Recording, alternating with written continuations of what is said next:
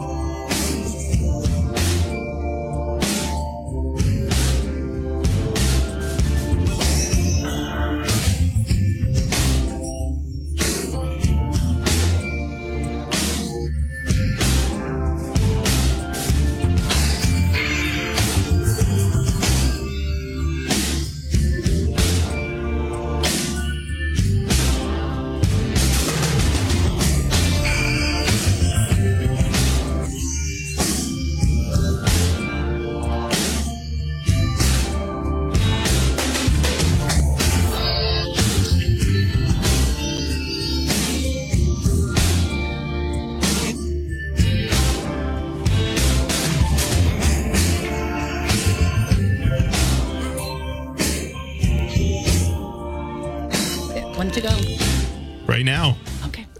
Welcome to South Coast Tonight. I'm Marcus. Chris McCarthy will be back tomorrow, but I'm joined in the first hour by Representative from Somerset, Pat Haddad. Hey, Pat, how are you? Good evening. Nice to be here. Yeah, uh, absolutely. Thanks for coming. So, um, your district. Uh, tell us about your district. What what what what number is it, and uh, how what municipalities are in it? Sure. So um, it's the fifth Bristol district, and it is um, the whole town of Somerset, the whole town of Dighton, three fifths of uh, the town of Swansea, and uh, two precincts in Okay. the city of of Taunton. So it's a really interesting district because it covers everything um, from rural to suburban Right. and a very old city. So it's very interesting. I was just in Taunton yesterday, actually. Uh, Maura Healey came down to um, Yes. to do a business walk with Carol Doherty and Marc Pacheco. It was Yep. it was nice.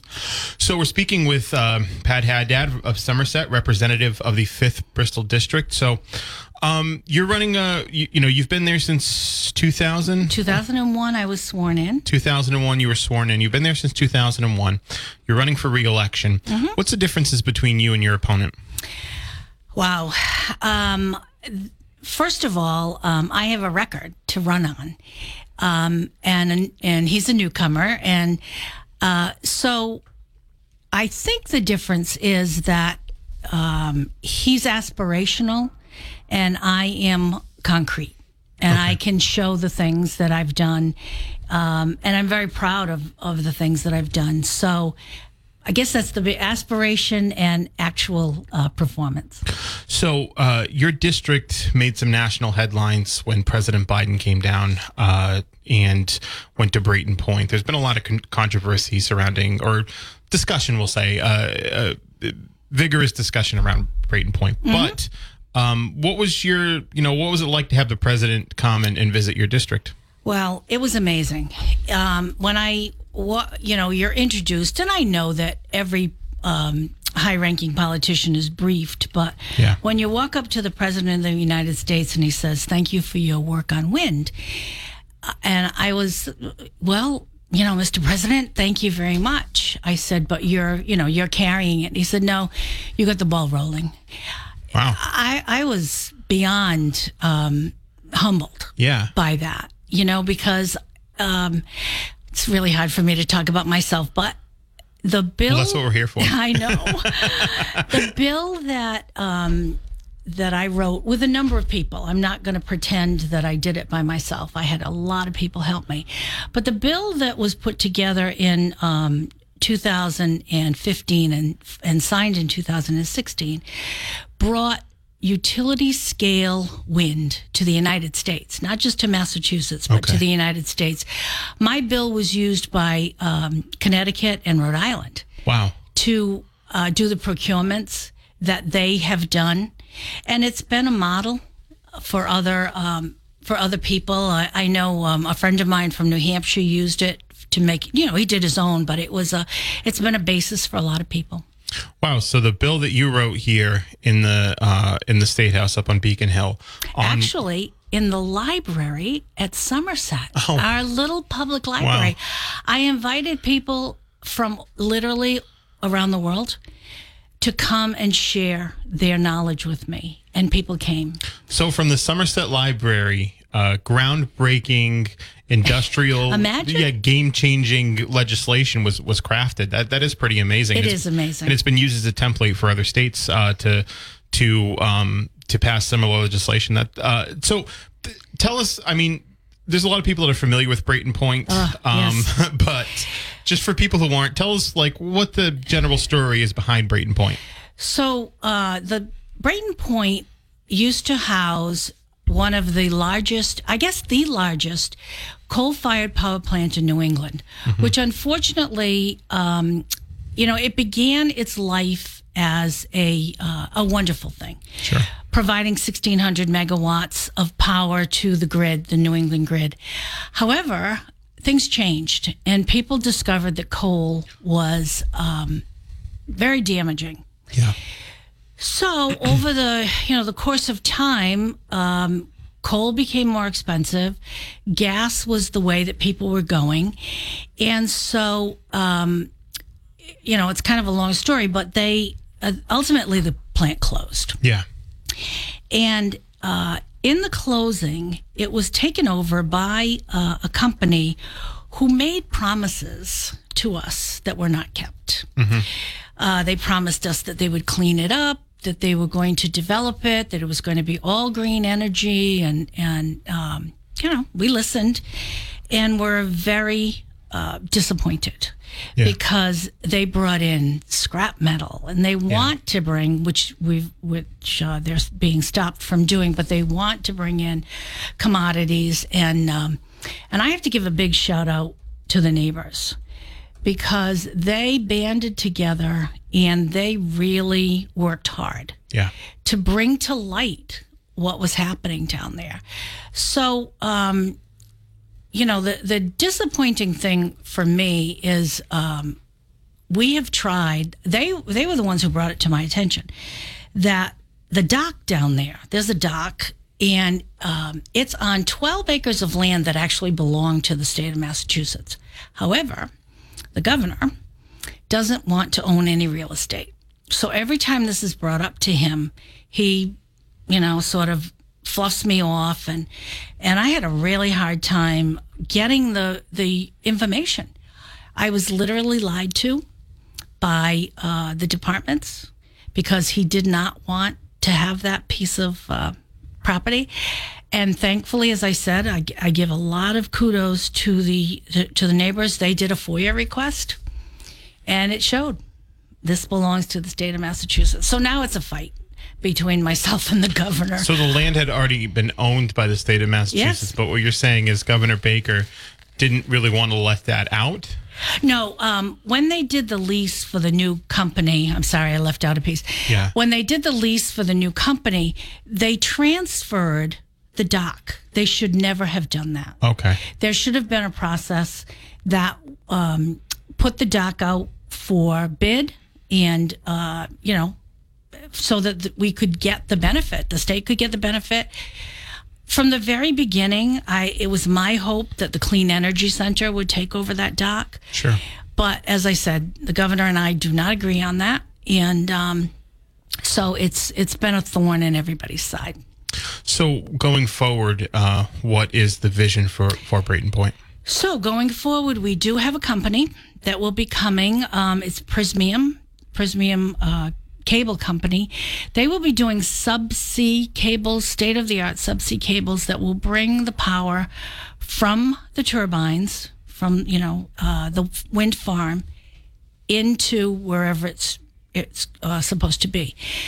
They um, chose Brayton Point as the place that they wanted to come because of its proximity and because of um, the opportunities and uh, and the fact that they really wanted to be in Massachusetts.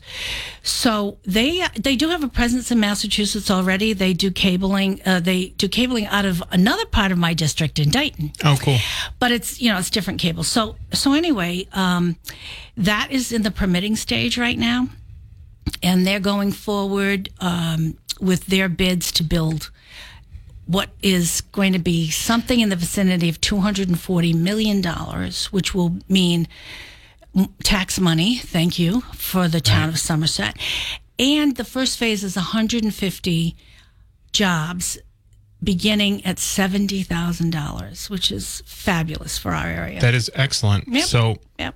150 beginning at $70,000. That's the first phase. Yep. That's and then the, it'll grow from there. That'll even better expand the uh, the tax base too on yes. top of the revenue that yes. you're going to get. so we're speaking with uh, Representative Pat Haddad from Somerset. Uh, five zero eight nine nine six zero five hundred is how you can get on the program.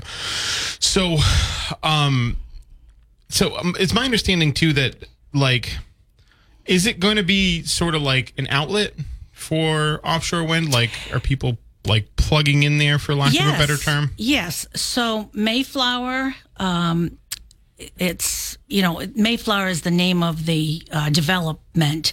They sure. all they name their wind farms all different things. So the mm-hmm. Mayflower wind farm um, is scheduled to to plug in there. Okay, it's you know there were 160 megawatts.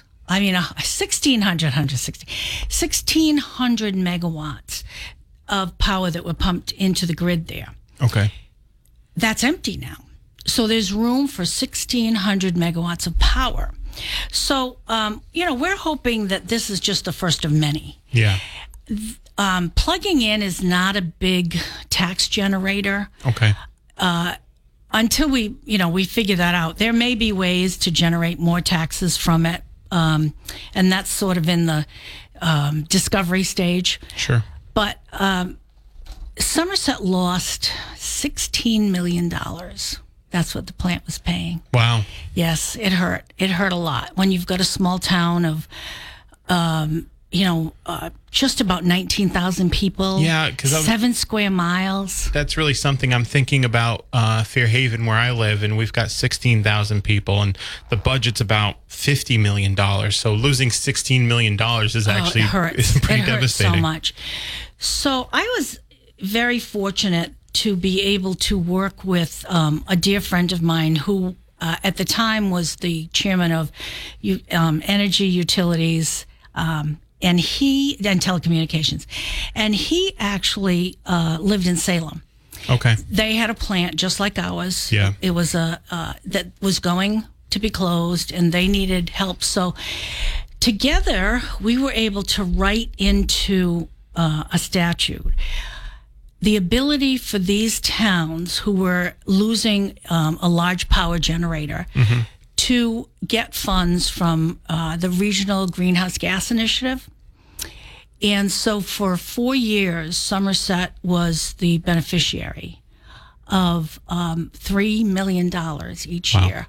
Plus, we also did a formula so that um, as time went on, you do they still get some money out of the formula, and we had a smaller plant, so the formula helped the uh, kind of the glide path right. for the smaller plant as well. So, um, you know, one of the the um, important things that I do or we do because I don't want to say I we do in the state house is we develop relationships. Yeah and we get to know people and people get to know us and we find ways to help each other sure and so this was this was one um, you know i don't pretend to be the smartest person in the room but i go find the smartest person in the room. And um, you know i was lucky that my my dear friend who's now by the way the the uh, the president of uh, salem state college. Oh okay. He's uh, john keenan. So he's uh, he was very helpful to me in that process of trying to figure out how do you how do you make that work. Yeah, it's not easy. Salem actually uh, is a major manufacturer of the actual turbines. Yes. My understanding. Yes. Right? Well, they're they are ahead of us. Uh, when I say us, Mass, um, Somerset. Sure.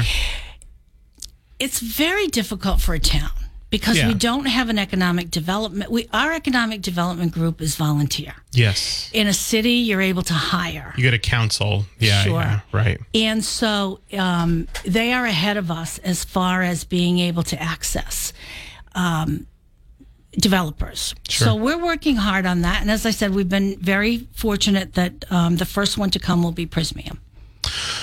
We're speaking with Representative Pat Haddad of Somerset. We're actually going to take a break now. 508 996 0500 is how you can get in the program. Uh, stay tuned. Joined by uh, Pat Haddad, representative from the 5th Bristol District. That's him. I'm getting to learn during this election cycle all the different numbers of the Bristol districts. I mean, I've lived in the 10th Bristol district for for a while, but I've never really known. I was I was just always known, oh, Bill Straus. You know, I haven't I haven't known who, what number district yours. But you're the 5th Bristol district that contains. Somerset, Dighton, uh, Three fifths of Swansea. three fifths of Swansea, and, two precincts in the oldest part of Taunton, where two- the silver was manufactured. wow, that's Silver City, yeah. Yeah, it's very cool. So, um, we're speaking with Pat Haddad of the 5th Bristol District from Somerset, and uh, we're taking your calls if you want to call in at 508 996 0500. But uh, we were talking.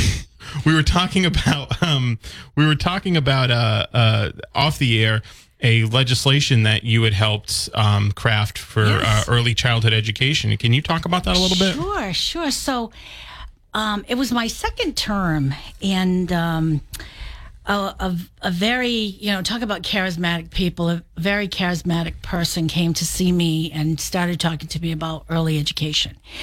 And I had um, worked when I was in Somerset on a grant to bring um, early education to the Somerset Public Schools.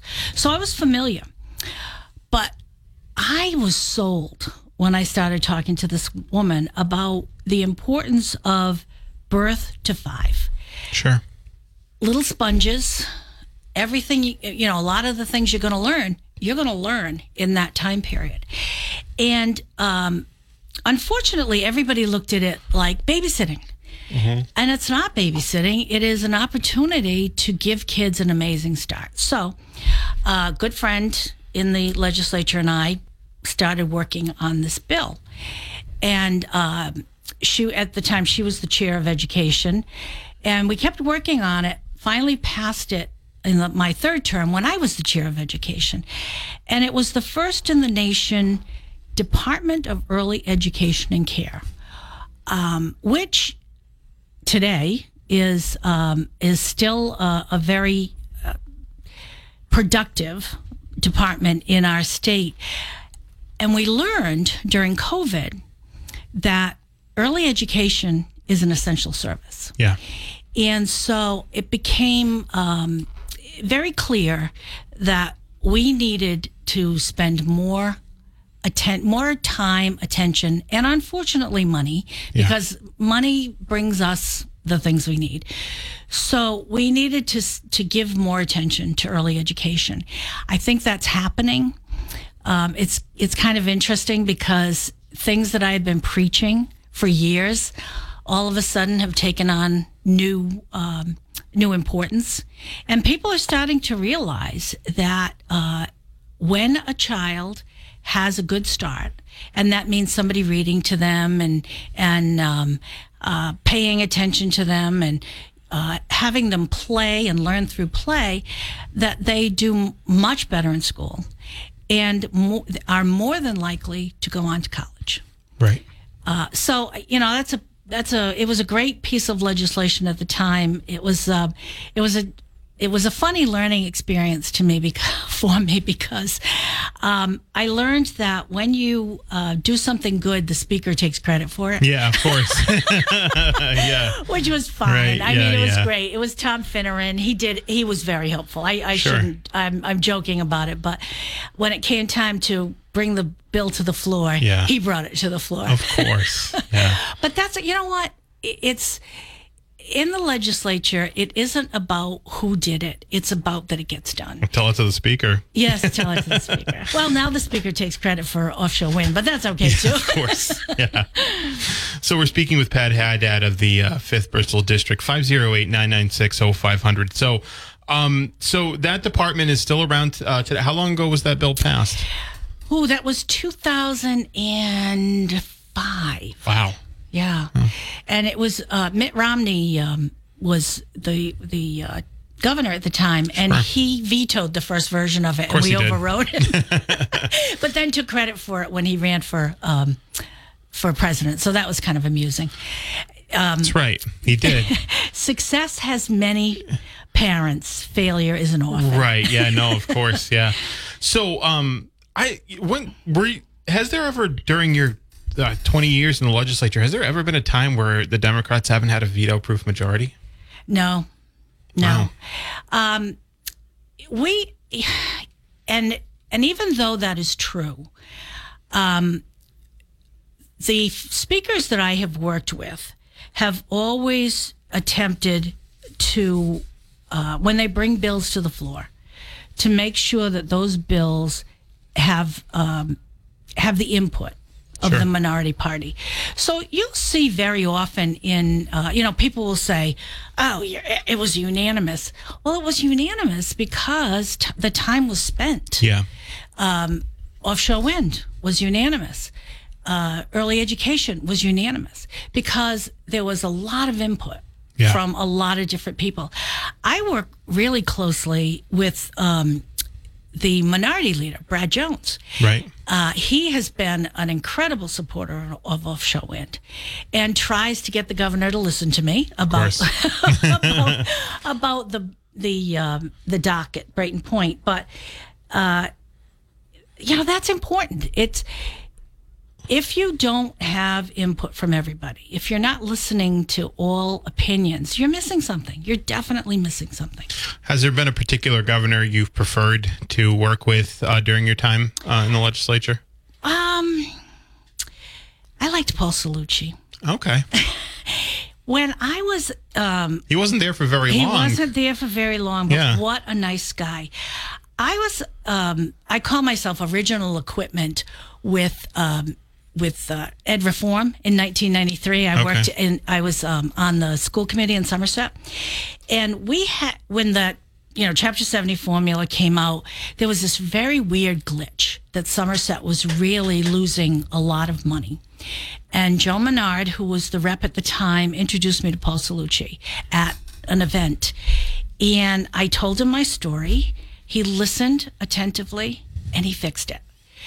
And so um, I always appreciated that, you know, he listened and understood Sure. that this was a significant problem. So when he was, the short time he was governor, um, you know, it was, it was just a, a nice sort of arrangement. I've always been on the West Wing. My offices have always been on the West Wing. So I am right near where the governor's office is. So I'm always in an elevator with the governor. So, um, you know, it's, it's, I think I've had at least a decent relationship with all the governors. Um, and I think that's important, regardless of whether they're, you know, the D's or the R's. You, you've got to have a relationship because it's the whole state has to be important to the governor. So you have to get to know them and let course. them know that, you know, your little piece of the world is important. So, um, what do you have you had any conversations with our next governor, Maura Healey? Um, and I tried to. yes, Quite a few. I talked to her. I talked to her yesterday, and I was like, basically, like, well, when you win, you know, um, and she wasn't like, I'm not taking it. You know, I'm not No. taking anything for granted. But when she does win, have you had any conversations with her about Brayton Point and offshore wind and what her plans are for that? Yes, and you know, um, she's really in in a discovery stage. So I have been trying to be very helpful with her policy people, so that she has a very deep understanding of of offshore wind and what it can bring. But it's um, I worked with one of the reasons I'm so high on Maura is that I worked with her uh, when we did the bill for equal pay Okay. we she and I went in to see the speaker because it wasn't we weren't getting anywhere. So Yeah. we went in to see him and gave him the big pitch on why we could do this, why we could be again the first in the nation to have a bill that actually works. It worked. Yeah. So we brought together um, uh, AIM, which is the biggest uh, business association in the state of it's you know Associated Industries of Massachusetts Sure. brought together many people and she loaned me two very brilliant young women and we worked through, got that bill passed. So And this bill was aimed at uh, um, equal pay for closing the gender pay gap. Yes. Okay. Yes. Yeah. So I forgot we did that one. Um, but she, I, this experience with Maura um, made me realize that she doesn't jump. She's she's very thoughtful Yeah. and puts very smart people around her. Um, so I'm I'm very confident that given the time and a little bit of space, that she will see um, the value of making sure that the South Coast is very uh, well placed in Sure. this whole industry. So we're speaking with uh, Rep uh, Pat Haddad of Somerset, the fifth Bristol district. So um, last I saw you was uh, at a Somerset Oh, sure. Dem, uh, town committee. Um, Andrea Campbell came Yes. down. So uh, you know- Another great woman. yeah, yeah, I like Andrea. I've had a, I've had a, I've had a good amount of conversations with her during her, during her campaign, and um, you know, why did, uh, why did she decide that, uh, to? I know you're supposed to go to a Swansea event too, but then the rain canceled that. Yes, unfortunately. Um, but why did you, why did she think it was important to come down to your district and, and speak with the people there? because she's another one of those women who um, is in, it, wants to be engaged and is engaging when you speak with her. Sure. And um, I felt that it was important. You know, she talks about understanding that the state is very Boston centric, and she's trying, uh, and I think doing very well to get out to to smaller places. Somerset's pretty indicative of, um, you know, what's happening. Where we were quick to fall into the recession, but we're never quick to climb out of it Right.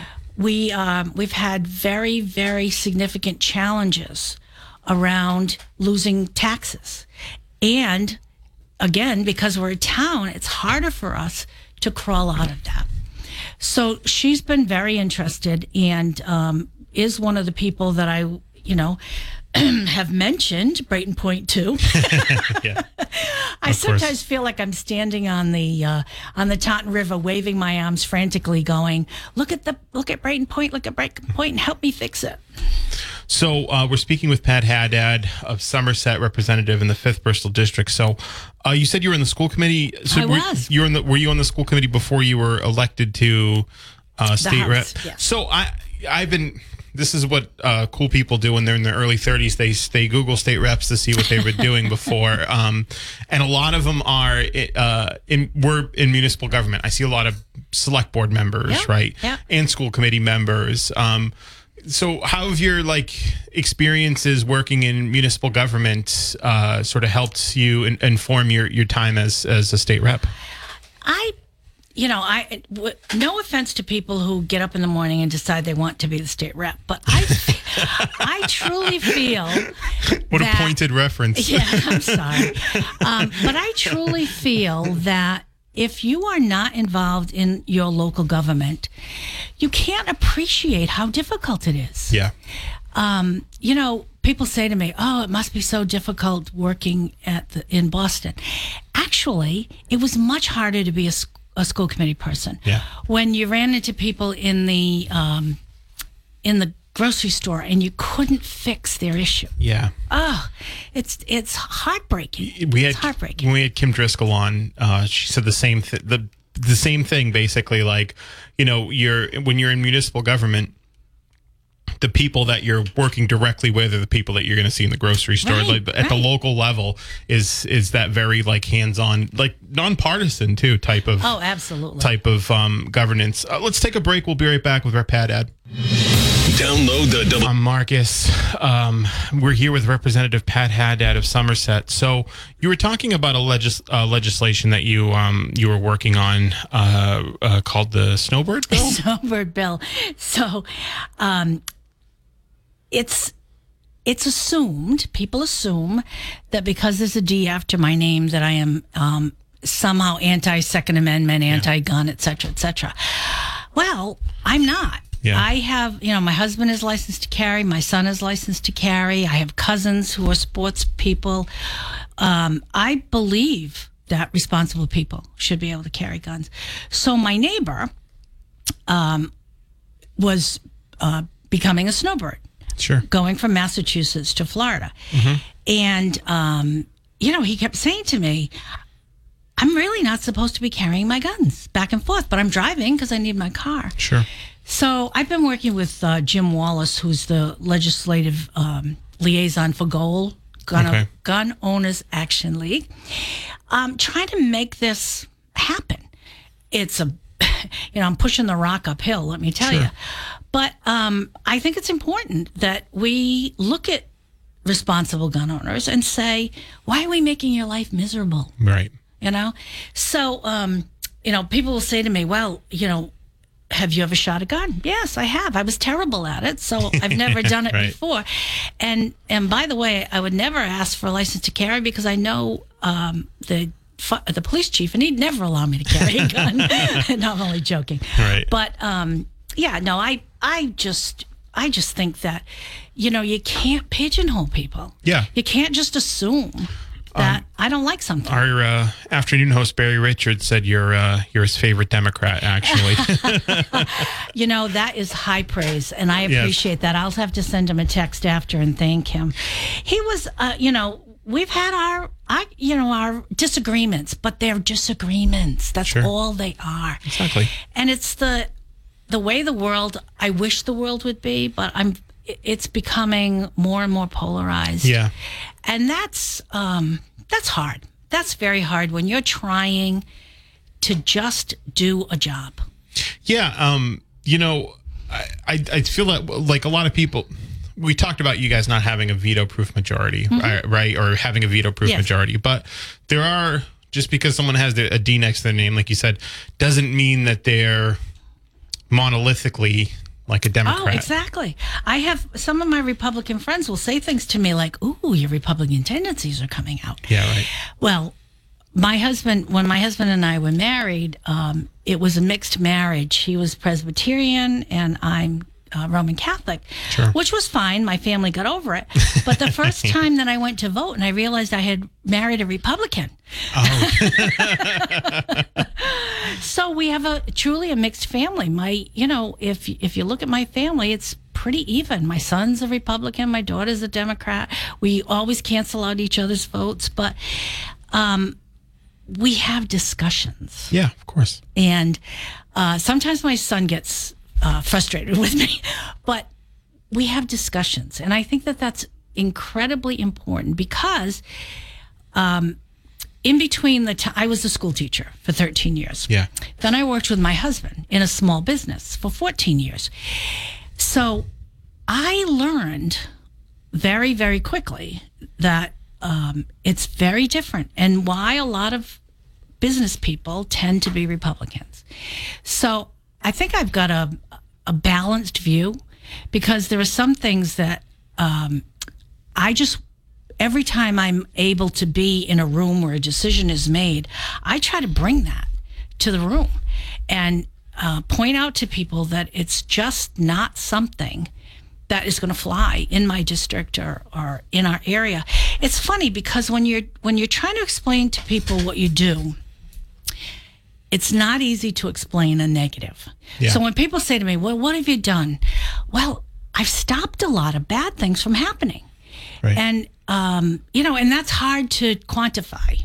But when you're in a position where you can't, when where people will listen to you because they respect your opinion and you're able to say um, you know I, I just that's not going to fly i can't help you with that i can't vote for that um, it makes people stop and think I, I remember a few years ago and i'll, I'll give bill Straus a plug um, we were going to put some money into um, to the mbta and the train and everything.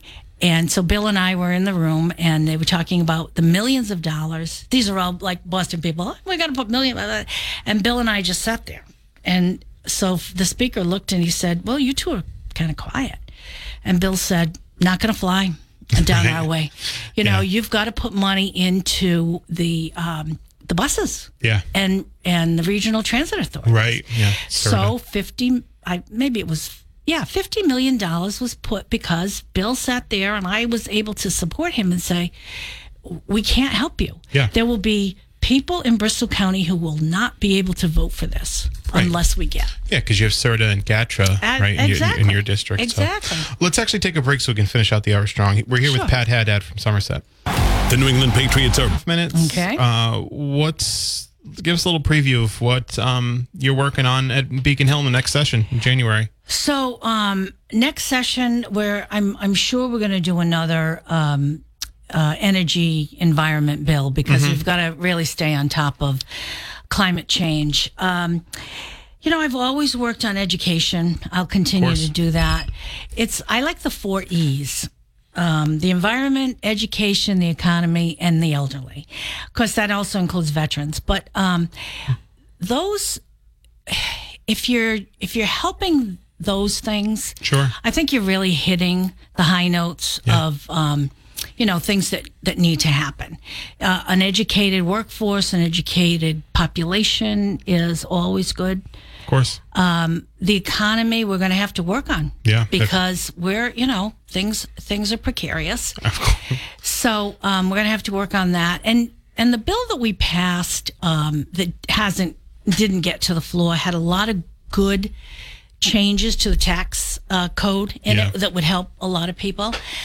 I think housing is going to be a big, big issue. Yeah. um, it's Oh, becoming it a more and more expensive to live. Yeah. and we've got to figure that out. So, um, um, you know, and then my constituent work. Constituent work is ongoing. Yeah. Ongoing. I You know, I was on the phone today trying to help some people. We're still helping people from COVID.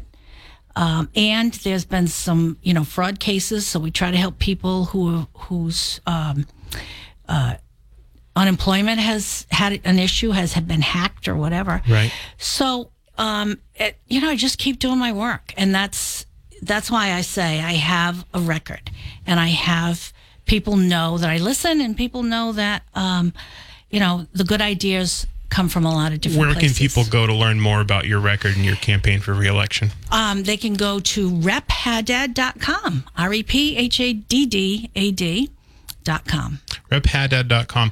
Pat Haddad, thank you for coming on. I appreciate It's a it. pleasure. I think it was a great conversation and uh, look forward to speaking with you uh, more in the future. So Always available to you. excellent. Thank you. So uh, we're going to take this break and then uh, I'm going to be here by myself with you guys. All right. Stay tuned. Sorry about that.